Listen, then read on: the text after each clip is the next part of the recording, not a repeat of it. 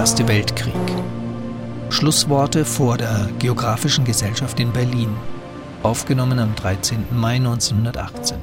Der schwedische Asienforscher Sven Hedin beschwört in dieser Ansprache vor der Geografischen Gesellschaft in Berlin das Idyll eines vom Krieg unberührten Tibet. Allerdings habe der Dalai Lama zu Beginn des Kriegs leider dem Kriegsgegner England Unterstützung zugesagt. Das sei jetzt hinfällig, so der Wissenschaftler, da Deutschlands Siegen und der Einfluss von Russland und England auf Tibet geschwächt werde. In feierlicher und majestätischer Ruhe liegt Tibet und träumt innerhalb seiner Mauern der höchsten Bergketten der Erde. Es ist eines der wenigen Länder, die nicht durch den großen Krieg berührt wurden, denn fast die ganze Welt seit 4 Jahren gegen das tapfere deutsche Volk geführt hat. Zu den friedlichen Zeltlagen der Tibetaner drangen nur unsichere Gerüchte, die erzählten, dass in Gebieten fern von ihren Grenzen Unfrieden herrschte. Die Nomaden wurden dadurch nicht gestört. Sie haben wie früher ihre Schafherden auf den Wüsten Weiten auf die Weide getrieben. Die Mönche in den Tempelklöstern des Lamaismus haben in der gleichen Andacht wie ehedem ihren Dienst vor den Bildern Buddhas und Tsongkhapas verrichtet. Wie in den verflossenen Jahrhunderten haben die Pilgrims auf den Wegen zu den heiligen Wallfahrtsorten ihr ewiges Om Mani Padme Hum gemurmelt. Aber vielleicht haben die Tibetaner beachtet, dass der Friede in ihrem Lande tiefer war als jemals. Keine Europäer haben sie mit ihrer zudringlichen Neugierde gestört.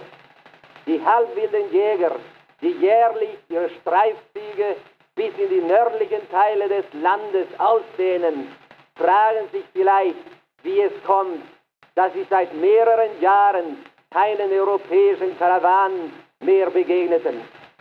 Da müssen sie sich denken, dass die weißen Völker sicherlich so miteinander beschäftigt sind, dass ihnen keine Zeit für die Berge und Täler Bodiul übrig bleibt. Wie früher streifen unübersehbare Herden von wilden Jacken und wilden Eseln, von Antilopen und Schafen zwischen den schneebedeckten Bergen und den türkisblauen Salzseen umher. Mit einem Hintergrund von blau schimmerndem Eis sitzen die Königsadler auf hohen Bergspitzen und warten auf den Sonnenaufgang. Und die Sonne kommt und streut ihr Gold über diese unzugängliche Welt. Die höchsten Gipfel vergolden sich zuerst und nachher dringt das Licht des Morgens herab in die Täler.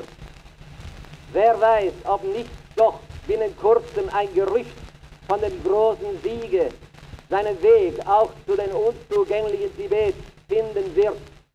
Nach allen Seiten hin dehnen sich Länder, Pamir, Osttürkistan, die Mongolei und Indien, die der Reihe nach von Russen, Chinesen und Engländern erobert wurden.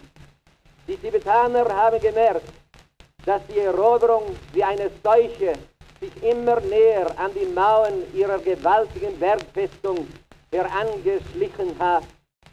Gerade deshalb haben sie in letzterer Zeit allen Europäern eine, wenn auch gutmütige Ungastlichkeit bewiesen. Ihre erobernden Nachbarn, besonders die Russen und Engländer, sind Feinde Deutschlands. Man kann sich daher denken, dass die Botschaft vom Siege Deutschlands auch in Tibet mit Freuden begrüßt wird. Denn dadurch verringert sich die Macht Russlands und Indiens und die Nomaden können ungestörter als bisher ihre Herden auf die Weiden treiben und die Lama-Mönche ihre Andacht verrichten. Wenn es wahr ist, dass, wie am Anfang des Krieges behauptet wurde, auch Dalai Lama versprochen hat, England Hilfstruppen zu schicken, ihren wilden Miliz, so dürfte er sich jetzt darüber freuen, dass dieser Entschluss niemals ausgeführt wurde.